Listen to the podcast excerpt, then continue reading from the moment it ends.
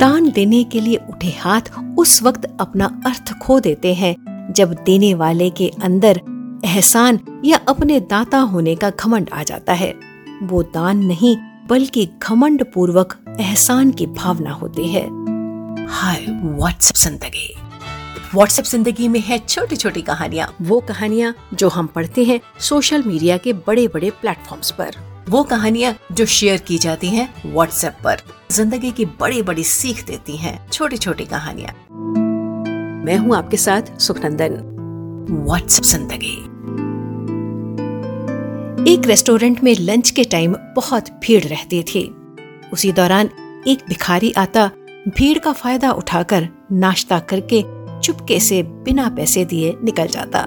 एक दिन जब वो खाना खा रहा था तो एक आदमी ने चुपके से रेस्टोरेंट के मालिक को बताया कि ये भिखारी भीड़ का लाभ उठाएगा, खाना खाएगा और बिना पैसे दिए निकल जाएगा। उसकी बात को सुनकर रेस्टोरेंट का मालिक मुस्कुराते हुए बोला, उसे बिना कुछ कहे जाने दो।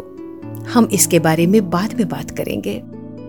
हमेशा की तरह उस भिखारी ने खाना खाकर इधर उधर देखा और भीड़ में बिना पैसे दिए चुपचाप चला गया। उसके जाने के बाद उस आदमी ने रेस्टोरेंट के मालिक से पूछा, मुझे बताओ कि आपने उस भिखारी को क्यों जाने दिया?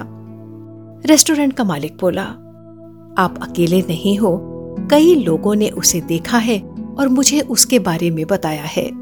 वो रोज़ाना रेस्टोरेंट के सामने बैठता है और जब देखता है कि भीड़ है तो चुपके से खाना खा लेता है।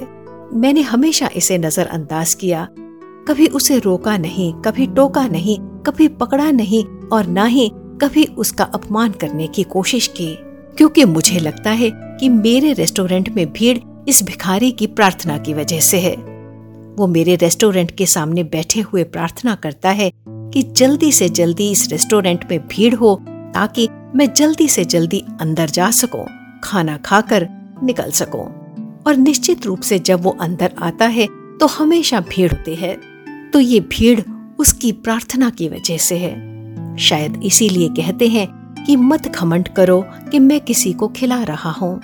क्या पता हम खुद ही किसके भाग्य से खा रहे हैं। साथियों, याद रखिएगा एहसान पूर्वक किया गया दान निष्फल है। सोचिएगा जरा। व्हाट्सएप ज़िंदगी?